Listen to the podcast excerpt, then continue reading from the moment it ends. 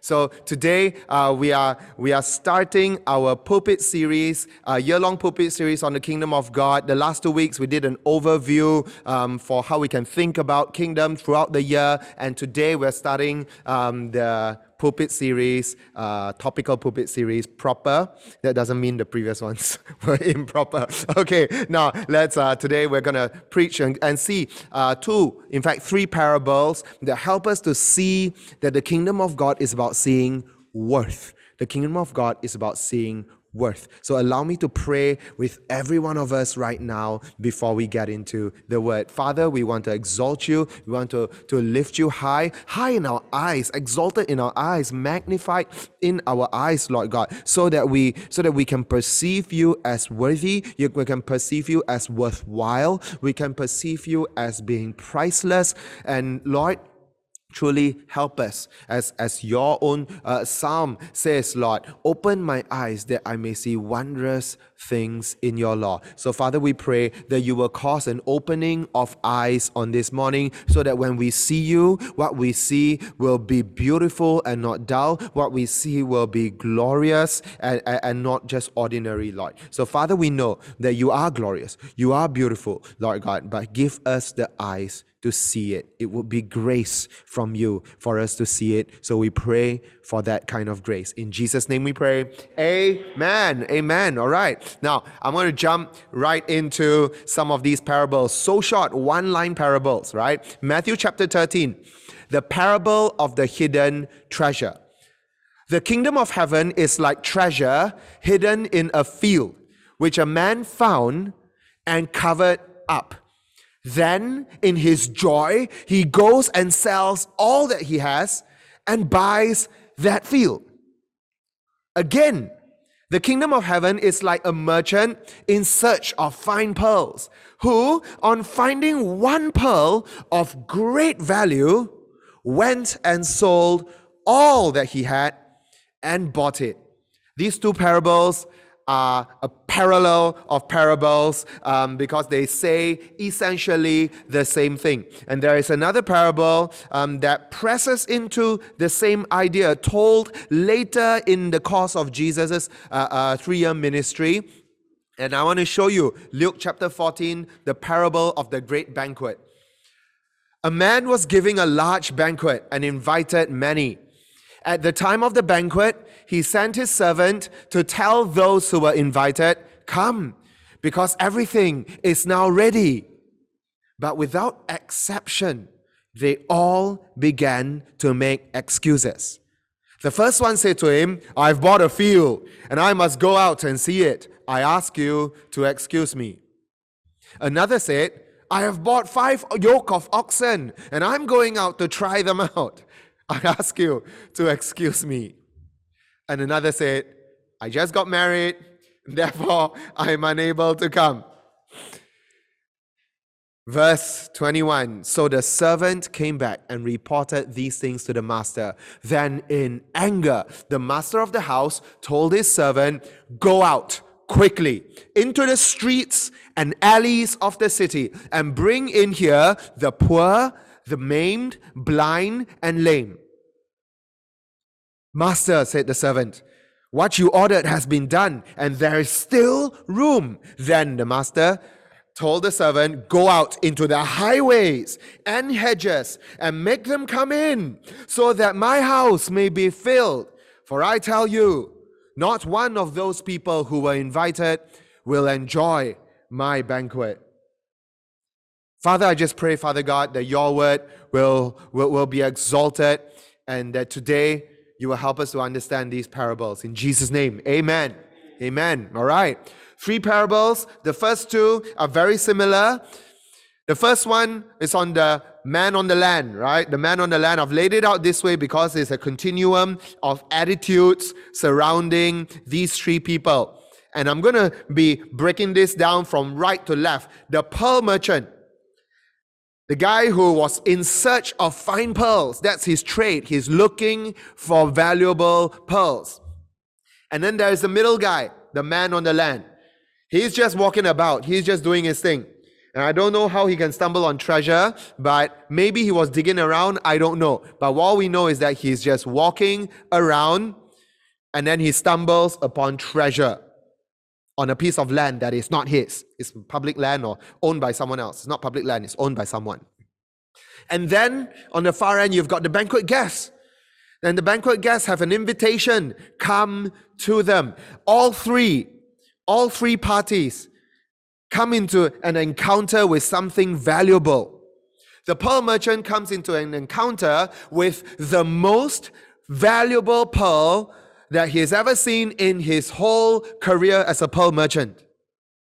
The man on the land stumbles upon treasure so untold in its obvious worth. He knows, he immediately sees that it is something special. And the banquet guests come in contact with an invitation, and an invitation to a banquet that should be extremely valuable. And all three of them, all three of them have slightly different journeys. So if you look at the next row on the table, you see that the pearl merchant was the most proactive one of all three. The pearl merchant is the guy, is the one who is constantly seeking, constantly growing, constantly probing. He's probably going uh, uh, um, um, to, to one seaside to another, from one shore to another, and he's going and visiting people who are harvesting pearls, and he's looking and looking and looking, and he's constantly on the search. Some of you are like that pearl merchant. You are constantly searching, you're constantly probing. You're what sometimes some people call a seeker. You are really genuinely seeking. Some of you are Christians and you are already and you are still seeking. You're seeking for something. You're constantly probing your Bible, searching, reading, asking questions, attending seminars. That's you. You're like the pearl merchant. You're very proactive. And then there is the man on the land. The man on the land now, when I say the word passive here, I don't mean it in a negative way or in a pejorative way. He's just doing his own thing. He doesn't know what's going on. He's just minding his own business. And then he stumbles upon treasure. And some of us, in fact, maybe most of us, are like that man on the land. We're just going about our day, minding our own merry way, and then we stumble upon something. A friend invites us to church, right? Somebody tells us about, about Jesus. Or we happen to, to come across a book that was lay, that, that was lying around our house and maybe it was uh, some you know our, our, our daughter's book or, or our father's book or something like that and you just happen to pick it up. You were just doing your own thing. That's the man on the land. He's just going about passively and then he stumbles upon treasure. And then you have the banquet guests. You have the banquet guests and for the banquet guest, the agent that is moving is the opposite of the one that you see in the pearl merchant. For the banquet guest, the thing that is of value is the one that's traveling. The valuable thing is the one that's going through places, making its way, looking for a target. For the pearl merchant, the one who is seeking is looking, and the target is the valuable thing. For the banquet guest, the valuable thing is the one that's on the go. The valuable thing is the one that's on the move, searching, seeking, going, inviting, bidding people to come upon it. And, and the banquet guests were not just passive, they were dismissive. They received the invitation, they held it at bay. They said, No, no, thank you. I don't want this.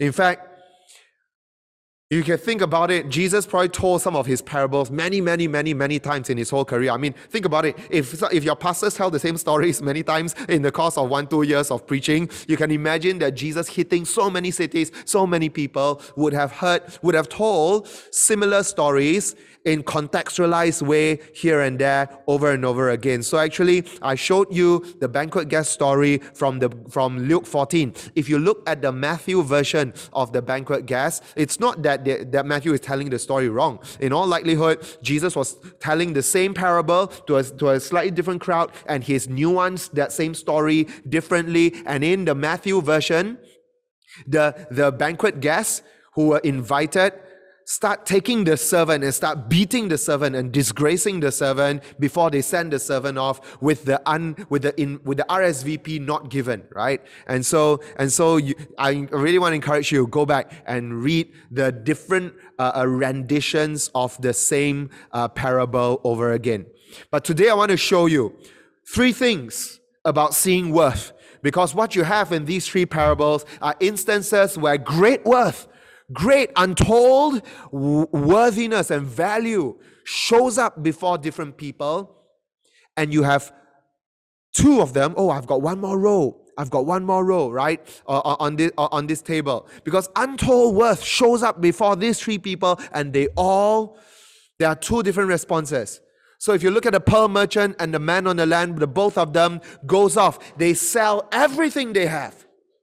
They sell everything they have in order to buy that one pearl, because he knows if I get this one pearl, it would be worth it or the man on the land goes off, hides, he has to hide that thing first. He goes off, sells everything he has to buy the land, and in so doing, buy the treasure that is buried in the land so that he can possess it. But the banquet guests reject the invitation. Three things I want to show you. Let's look at the next slide. Number one, the whole the, the whole invitation of God to see worth Number one, we have to understand value. Number two, when you understand number one, when you understand the value, number two, the trade is a no brainer. When you understand the value of what we're dealing with, of what has you have encountered, the trade itself is a no brainer. But number three, if you don't see the worth, if you don't see the worth, someone else comes in before you. Someone else comes in ahead of you. And whatever that was of extreme worth, you miss out. You miss out. And so, SIBKL at Sungai Buloh, today, every single one of you, I don't want you to miss out. Every single one of you, I want you to claim it. I want you to get it. I want you to get the deal of your life. The deal of your life. And I know we all love shopping online, and there's started with like 1010, and then there's 1111, and there's like I don't know what, what is that. There's like some was there a one one? I don't think there was a one one, right? Um, but there's gonna be Chinese New Year online sales coming up, and every one of you, I know you're like constantly browsing. You got a million things in your cart because you're constantly waiting to purchase it at the best value. Today, today I want to take us into this idea that the greatest value has shown up before you, but let's have eyes to see. He who has eyes, let them see. Let's look at the first point. Right? This parable, treasure and and and pearls, right? Now I want to show you a, just a little bit of detailing on this. This man, he found the treasure. And what does he do after he finds the treasure? I love this. I love this guy so much. In fact, I love this guy so much that, that this tre- hidden treasure parable is one of my favorite parables, uh, top two, top three parables in the whole of the New Testament, right? He covers it up. He protects the treasure. He makes sure that there is no other joker walking around this piece of land is going to stumble on this same piece of treasure while he runs off.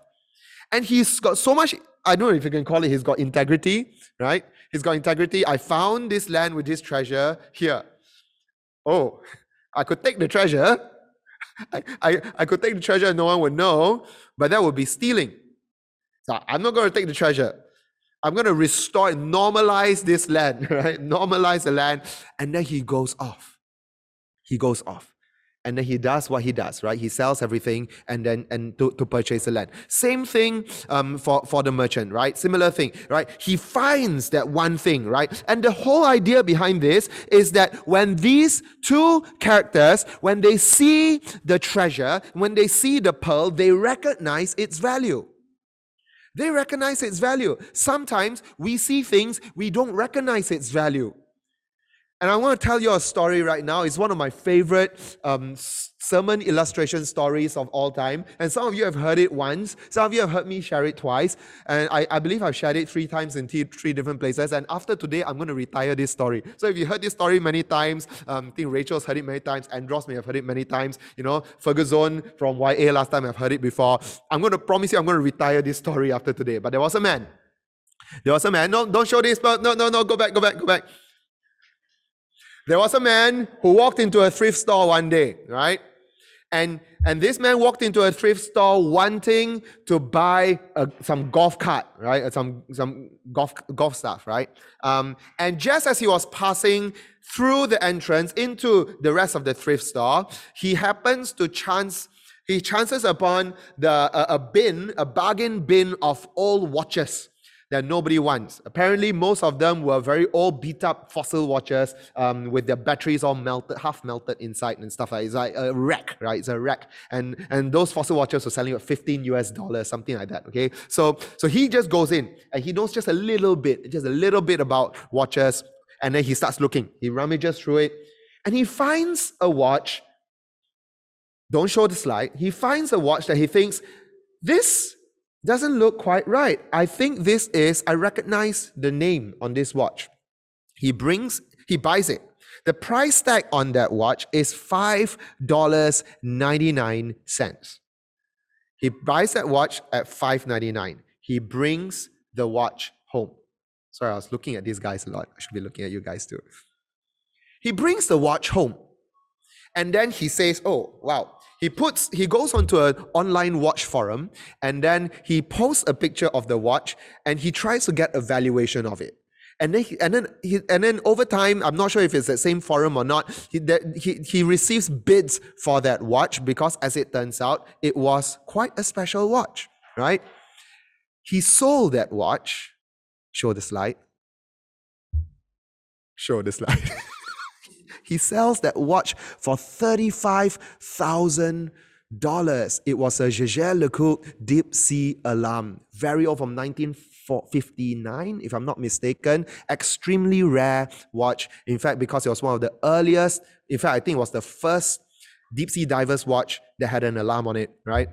And and there, there weren't many uh, uh, there, there, were like a thousand pieces around the world you know because this was the american version which says LeCoultre only and it doesn't say Jaeger-LeCoultre whatever it is right? That's not the point. The point is this brother here had eyes to see value. At least he had enough eyes to see value. And he saw the watch he knew it could not possibly be 599 he took it home to get it valued properly and what a steal, $35,000 turnaround, right? You guys want to flip, you guys want to flip an old purchase like that? I'm sure you do. You are you man with a flip like that, right? Now, here's the problem. I want to share with you here's the problem that is not told in this in this slide. You don't see the problem in this slide. But I'm going to tell you what's the problem in this slide. Two people was involved in this story who could not see the value of this watch. Two people involved in this story who could not see the value of this watch. The first person is the guy who formerly owned the watch and brought it to a bargain bin and basically f- sold it with probably with a bunch of other junk and took home maybe 50 bucks for it or something like that, right? For everything, all his junk. There's one person, the one who formerly owned it. The second person who couldn't, didn't have eyes to see worth, didn't have eyes to see value. It's a worker in the store who put a 5.99 price tag on it. It took two people to pass off on this piece of, if I may say, jewelry, right? And then this guy, one guy who walks in with eyes to see worth, enough eyes to recognize worth. And what a win. My friends, do we have eyes to see when a pearl of great value falls before us? Do we have eyes to see when we stumble upon something, some treasure that is so precious, so precious, that for you to give your whole life for it, it would be cheap. For you to give away your whole life for it, it would be worth it. It would be like a great steal, like the flip of the century.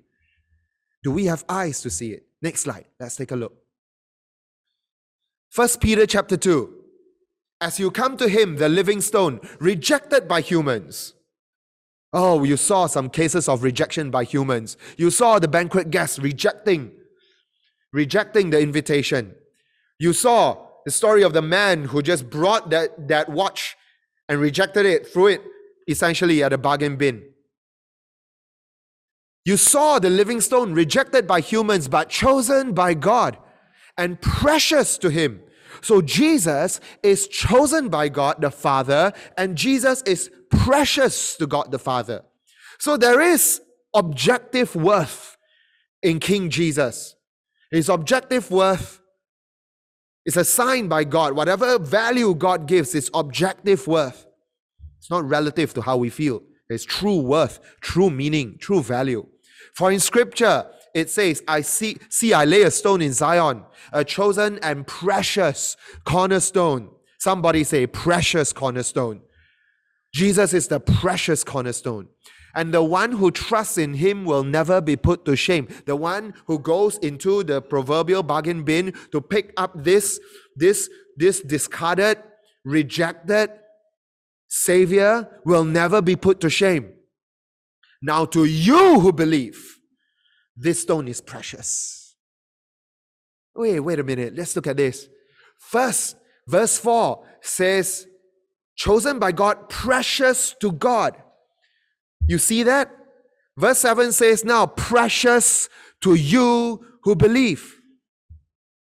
Precious to God in heaven. Precious to you who believe on earth. When you look at scripture with kingdom eyes, when you look at scripture with the eyes of the Lord's Prayer, you start to see this pattern everywhere. Everywhere on earth as it is in heaven. Magnificent on earth as it already has been magnificent in heaven. Manifesting on earth as he manifests in heaven. Because the train of his robe fills the temple in heaven. And holy, holy, holy is the Lord God Almighty. The whole earth shall be filled with his glory. When you see scripture through the lens of the arrival of the kingdom of God, you see this pattern everywhere. He who has eyes, she who has eyes, let her see. Lest we become like the people in Isaiah 6, ever seeing, never perceiving, always can hear, but never can understand. Always stumbling, always stumbling on what? On this stone then, then we end up being the ones who reject. The stone the builders rejected. To those who do not believe, to those whose eyes are blind, to those whose ears are stopped, to those who do not have eyes to see worth, the stone they rejected will become the cornerstone. I have a friend. I have a friend who, uh, whose spouse was in business, and their spouse was one at one point in talks to become a partner in a particular startup. And, uh, and this friend told me that when, when, when we look back at those days, I don't know how we made our decision because she told me um, the name of that startup. And I was like, oh my gosh, your husband was involved in that. She said, no, he was never involved, almost got involved, never got involved huge today, not just national, like like huge, uh, uh, uh, huge turnover, uh, uh, making tons of money everywhere, and they look back and they say, ah, "Missed that boat, missed it." If he only he had jumped in, right, and been part of that business today, right, we, we, we, we will have more than enough.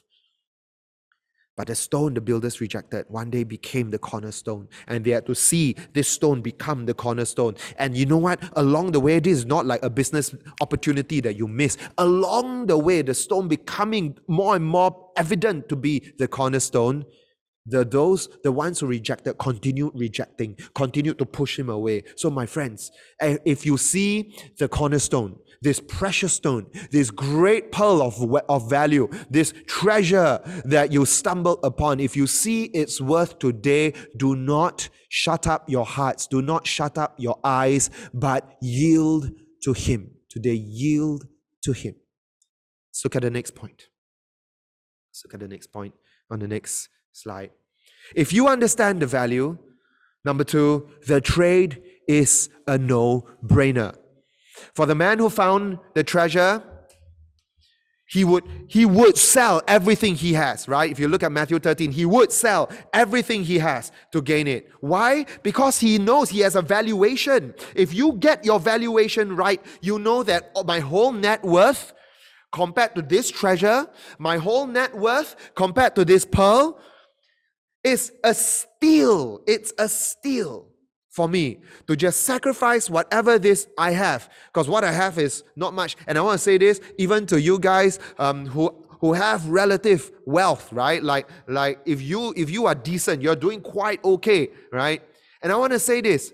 When that pearl of great value, that Jesus, the kingdom of God, he comes before you, he displays himself before you, and you look at your not too shabby net worth, if you understand the value and you know how to, to put the right valuation on all these things, namely the valuation on Jesus, you will see that even if you lost all of this, relatively much wealth, you would be obtaining this treasure at a steal.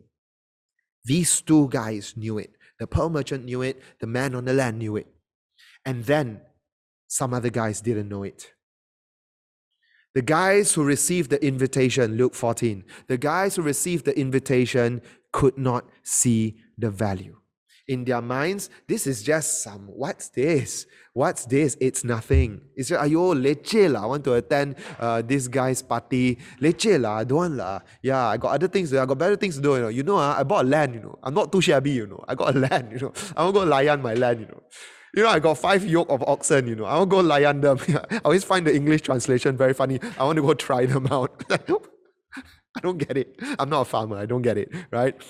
I got a wife. You know what? Stupid fella. Stupid fella. I just got married. I can't attend. Bring your spouse, man, right? Bring your spouse. Go together. If you, you your what kind of response? Clearly, it's not even a legitimate response. And we'll get to that later, right? No excuses. No excuses, right?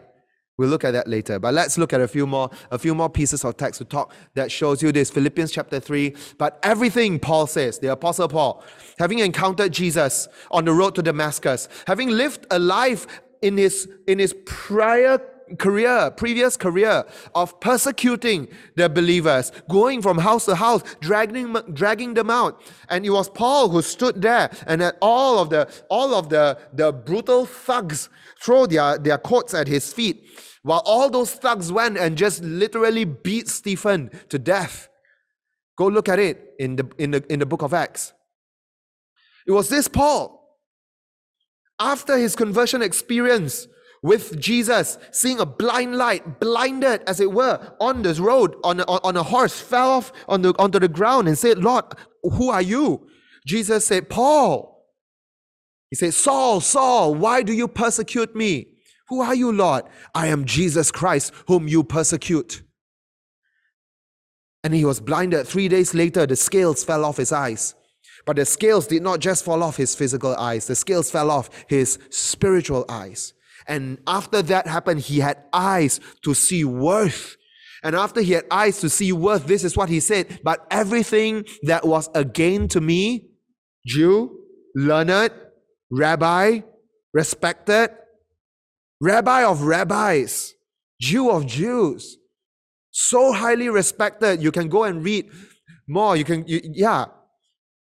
Know Paul's life. Just go and get to know Paul's life. He was, he was young, upcoming superstar rabbi on the rabbinical scene. Everything that was a gain to me, I considered it but a loss because of Jesus Christ. And that's not to say that, wow, I so painful, man. Once I knew Jesus, I had to lose everything. The opposite. So delicious. Once I came to know Christ, everything can go. I don't care. My eyes are fixed. My eyes are fixed. More than that, I consider everything to be a loss in view of the surpassing value. You know what surpassing value? Surpassing value is that supercar on the highway that overtakes you, not the car, but he goes so far ahead of you, he surpassed you, way surpassed you. That distance, that distance and, and increasing in distance is what surpassing value means. Jesus Christ comes neck and neck with whatever thing of value in your life and bolts in front, showing you that this is of so much worth compared to what you thought it was, to what you had. Because of him, I have suffered the loss of all things and consider them as dung. Many of your English translations will say consider them as refuse. Some of them, some of your translations say consider them as filth. A good BM translation will say consider them as najis. So extreme, huh, Paul? So extreme. Huh? But he is literally using very, very, if you might say, if I may say, very crude language to bring before you how extreme is the difference between Christ and Jew of Jews, respected by all. What more? You know, learned. No fight. It's essentially what Paul is saying. No fight. Your best, no fight. So that I may gain Christ. Is there one more verse? I think that's one more verse I want to show you. Mark chapter 10. The rich young ruler. Y'all remember the parable of the rich young ruler? We'll be looking in depth at the rich young ruler later in the year. Okay, when we think about the kingdom and wealth, the kingdom and having to let go. Okay, having to let go. It's the flip side, it's the other side of the coin to this par- to today's sermon. But I just want to point you in and, and bring this before you first. Jesus, as he was setting out on a journey, a man ran up, knelt before him, and asked him, Good teacher, what must I do to inherit eternal life? And then there is a conversation that goes on between verse 18, 19, and 20, right? We'll look at that later in the year. But I just want to drop you in on verse 21. Looking at him, Jesus loved him and said to him, Okay, not bad, but you lack one thing. Go and like the pearl merchant, go and like the man on the land, go, sell all you have. Just give it to the poor. It's fine. And you will have treasure in heaven. Come, follow me. It's the same parable. It's essentially the same parable. You have stumbled upon immeasurable worth. Will you let it all go to obtain it? And this, this one guy was saddened. Scripture says he was sad because he had very he had a lot to give up. He had a lot to give up. My friends, it's only a lot if you do your valuations wrong. Now, I want to take a moment now to nuance this a little bit. I hope that in the last three years, or however long, Pastor Fergus has matured a little bit, grown a little bit more nuanced. In the past, I would have preached it this way choose Jesus against the world. And there is a, there, there, there is a way in which choose Jesus versus the world is biblical. 1 John chapter 2, 3. I always forget. It's one of my favorite verses, but I always forget. He, the, the Apostle John says, Do not love the world and the things of this world. If you love the world and its things, the love of the Father is not in you. In some very, very tangible way, God will make you choose between Him and everything else. But I want to nuance this one level for every one of, of you. It's not as simple always as just choose God, because sometimes you say, I just want to choose Jesus over everything else. Then you say that, oh, then every day, then you go to the Jesus things you know best, which is, I just keep going to church, keep reading Bible, keep praying. Church, Bible, pray. Church, Bible, pray. Sometimes do some, some acts of good works and something like that. But you know what? That is not the picture of the kingdom breaking into the world that we see throughout Matthew, Mark, Luke, and John. What we see in Matthew, Mark, Luke, and John is that to choose Jesus over the world means to get into the world and bring the kingdom upon it. Bring the kingdom into it. Bring the kingdom to be in its midst. Not to set up some holy huddle so that you can say, oh, I'm just going to um, um, do this whole Christian uh, uh, career and this whole Christian um, organization. My boss Christian, my is Christian, or I only want to work for that kind of thing. Or, or Christian schools. Okay, let's just only keep our children in Christian schools and only in Christian communities. And I want to move into this neighborhood because there's a lot of other Christian people there. And you, over time, you set up your own little Christian ghetto. You know, the word ghetto doesn't, that doesn't mean like some slum, okay? The word ghetto in its original meaning means a neighborhood that is cordoned off and only has one type of people in it. That's what ghetto means. And some of us were inclined to withdraw from community and set up our little Christian ghettos, our little Christian businesses and Christian homeschools and Christian uh, uh, uh, uh, whatever, and we go to church on Sunday, we see everything together, and we have no non-Christian friends because that's our own little world. And look, there every for every one of us, there's going to be one or two areas of what I've just described that that you are doing. I've got so few non-Christian friends. It's not funny. As a pastor, it's not easy to have non-Christian friends. I try my best. Thank God they're in Kebangsaan school. The only non-Christian friends I have frankly, are my children's friends' parents. And I love having those friends.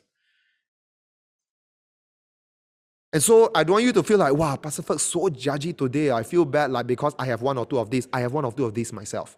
Just make sure that the way you orient your whole life is that you don't just stack this up until like you have six, seven, eight, nine, ten of this, and then you have too few of anything else. That's not kingdom living. And if you feel you're a little too stacked in, in, in living like a, like in a Christian ghetto, you need to start break those walls down so that the kingdom of God can be in their midst and not walled up into some holy huddle. That's so important. So when I say choose Jesus over the world, what I mean is choose entering the world with Jesus as opposed to choose entering the world Without Jesus, because Jesus belongs to the holy huddle, he belongs to the Sunday, he belongs to the Christian ghetto. And then when I go into the world, I'm just doing my thing. And then when business things come in, you say like, yeah, but this is how the real world works. And then you go on Sunday and you say, you say, holy, holy, glory to the Lamb. And you go into the marketplace and you say, this is how the real world works. There's no glory to the Lamb when you go out into the real world and you say real world and you say this is how the real world works. That's not kingdom invading the world. There's no kingdom in their midst. There's kingdom far away.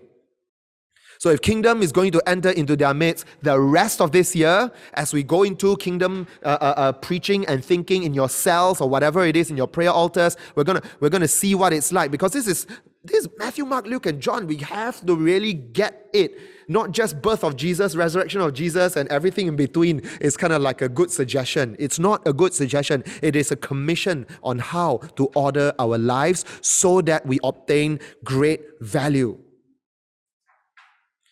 Okay, let's go to the third point. Because if you don't have eyes to see that great value, someone else jumps in front of the queue on you. Let's look again. Let's look again at Luke 14. Go out quickly into the streets and alleys of the city. Bring in here the poor, the maimed, the blind, the lame. It's a story, yeah, by the way. It's a story. And, and Jesus tells a similar story. I believe it is in Mark. He tells a similar story on a different occasion where he actually says, Go out and bring out all, bring in all of these people. Um, because why? Because they will not be able to pay you back. You bring in all the all the hebat hebat people, they will return your favor and and in, re-invite you back. But you bring in all these people, they can't pay you back, and because they can't pay you back, I will pay you back.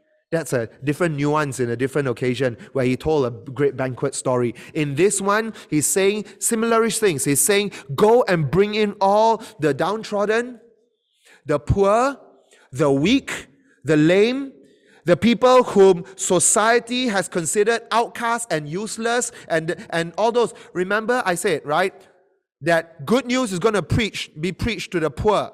And blessed will be the poor in spirit. Who? The bringing the lame, the poor, the maimed, the blind. Why? Because the kingdom of heaven flips over the excess that's not saying that there is no access. It just flips over the, the proximity to access. Because for some reason, those people with lots of cows, lots of land, and lots of spouses, maybe not lots of spouses, lots of land, cows, and have a good, big family life, are inclined. They are prone to say, No, thank you. I have a full life and a full agenda already. And then he goes to all these people who are desperate and broken. Blessed are indeed the poor in spirit, for they say yes when the invitation to the banquet comes.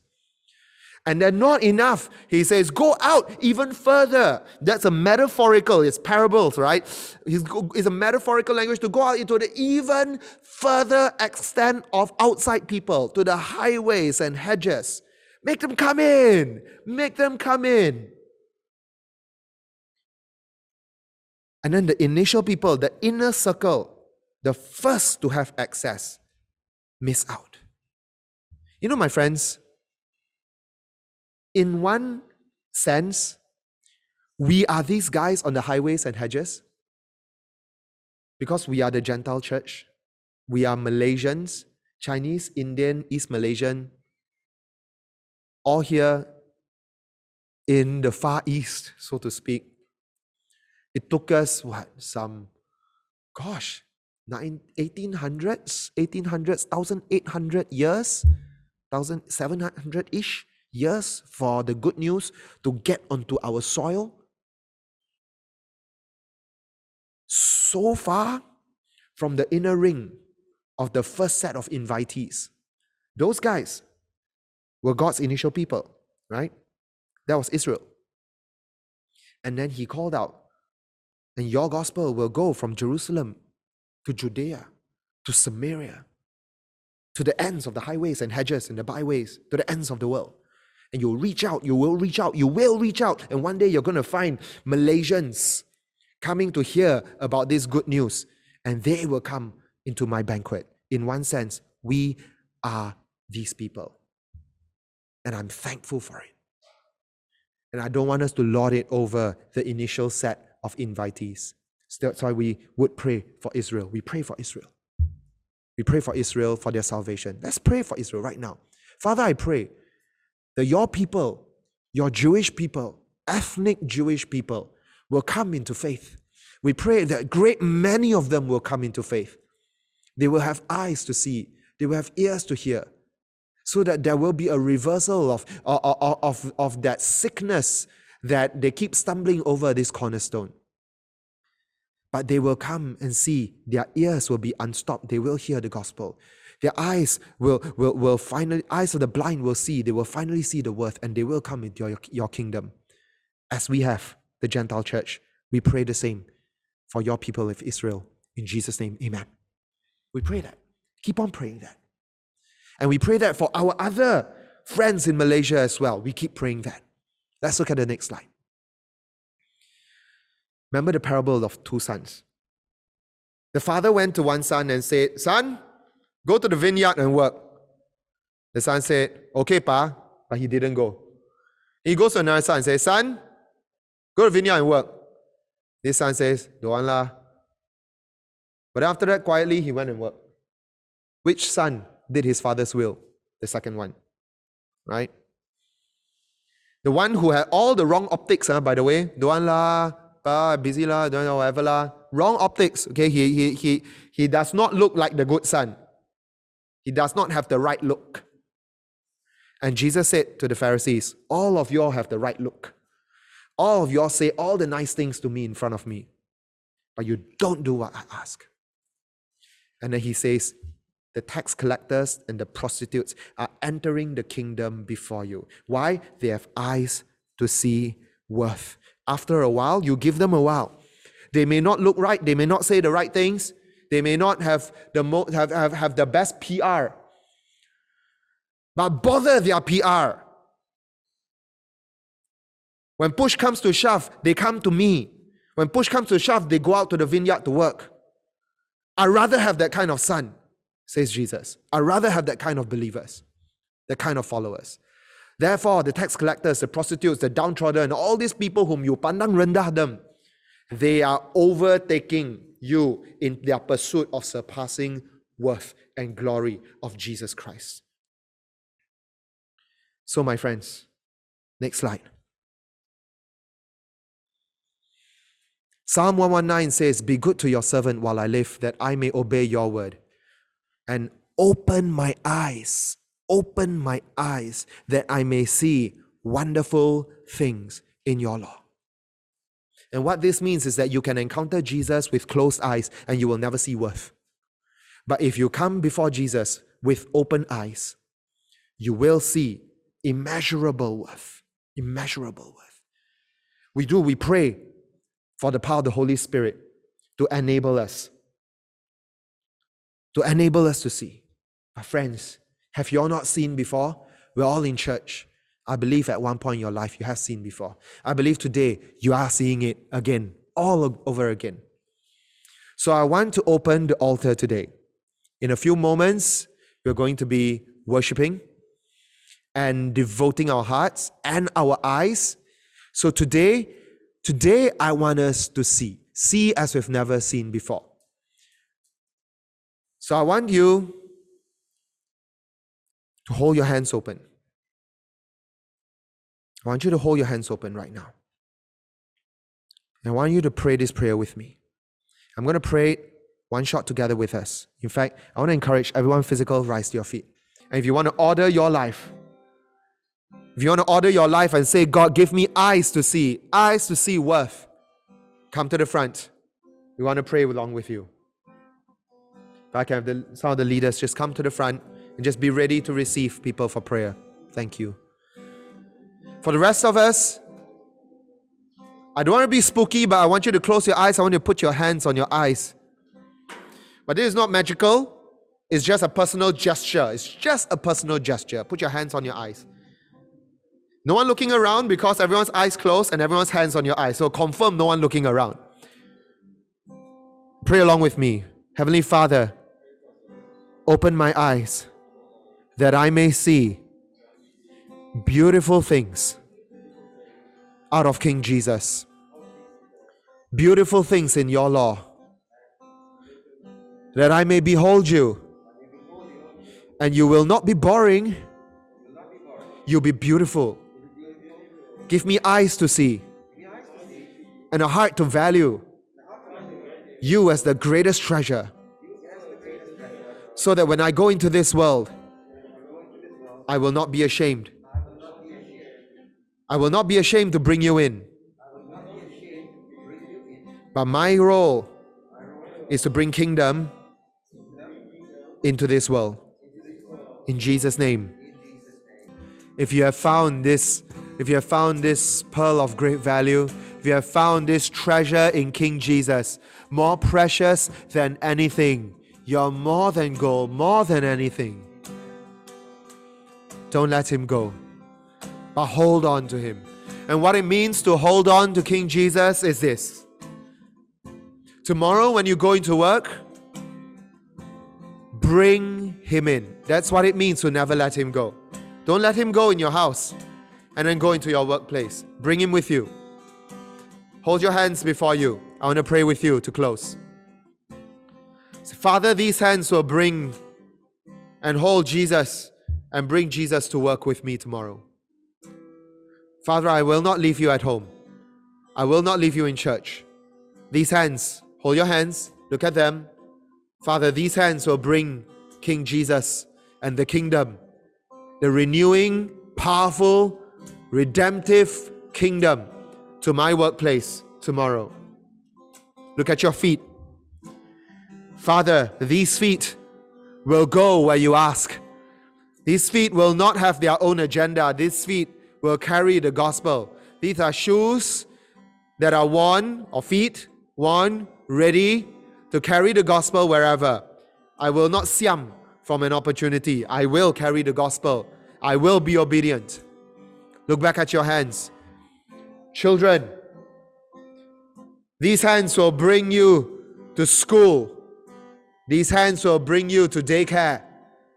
Look at your children's hands and prophesy over them. Even if your very young children won't know what's going on, prophesy and speak this over them. Father, these hands will bring the love, the peace, the shalom of God, incomprehensible maybe to a four year old's tongue. But these hands and these hearts and these hands will bring the shalom of God into daycare, into kindergarten, into primary and secondary school. These hands will bring the love of Jesus into campus and college and uni. These hands will bring the love of God into every handshake, every fist bump in an interaction in your communities, in your neighborhoods. Because I will never let you go and I will not leave you behind. I will accept the invitation. My friends, you want to know what the banquet looks like on a day to day basis? Bring me with you. That's what the banquet looks like. Bring me with you. You want to turn that down? I don't want to turn that down. I will never let you go. Never ever let you go. I will not turn that down. Church, that invitation is before you. Today, next week, every week, bring the kingdom into the midst of a fallen, dark world so that the grip of darkness, of the dominion of darkness, can start to be forced to be loosened. You know how the dominion of darkness will be loosened over our land? When the kingdom breaks in. And when that happens, a people in darkness will see a great light. They will see it in every single one of you. So now may the love of God the Father. Oh, what a loving Father. Oh, what a loving Father. May the grace of our Lord Jesus Christ, who gave himself up, who gave himself up so that we can obtain treasures untold. May the fellowship of the Holy Spirit, the same Holy Spirit that raised Jesus from the dead, the same Holy Spirit that gave you eyes that were resurrected eyes to see worth, may that same Holy Spirit be with each and every one of us from Sunday to Sunday, from sunrise to sunrise, so that we can see your face so that as we go about our coming week, you take us deeper, drawn by the, by, by, by the beauty, the presence of your grace, as the song says. So, Father, we thank you. We commit this week into your hands. In Jesus' name, we pray. And all of God's people shout aloud, Amen. Amen. Come on, give a praise to God.